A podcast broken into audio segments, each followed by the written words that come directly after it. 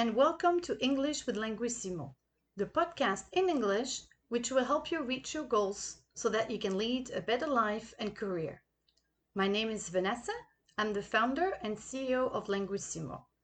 Today, I will cover the difference between to remember and to remind. To remember is translated in French with se souvenir de, the apostrophe, or se rappeler.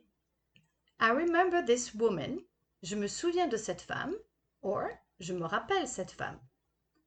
You can use to remember plus infinitive when you want to tell someone to do something in the future. For example, remember to lock the door. N'oublie pas de fermer à clé, or pense à fermer à clé.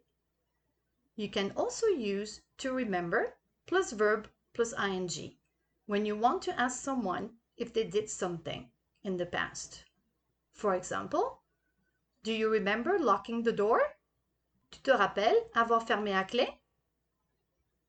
Remembrance, souvenir, and memories, souvenir, are two nouns commonly associated with to remember.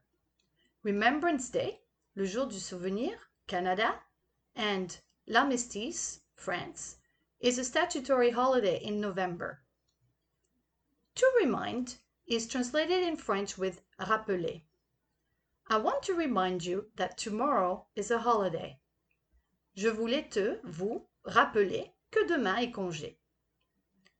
To remind someone of something, rappeler quelque chose à quelqu'un, is a very common phrase. She reminds me of someone. Elle me rappelle quelqu'un. That song reminds us of our trip. Cette chanson nous rappelle notre voyage.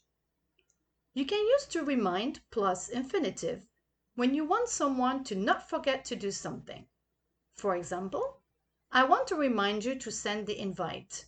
Je veux te, vous, rappeler d'envoyer l'invitation. It has the meaning of remember in that context. Remember to send the invite. Please note that you can put reminders, rappel, on your phone. You can also write or send them. Reminder is often used in the phrase, this is just a friendly reminder. Some practice questions. Do you have Remembrance Day in your country? What do you remember doing earlier today?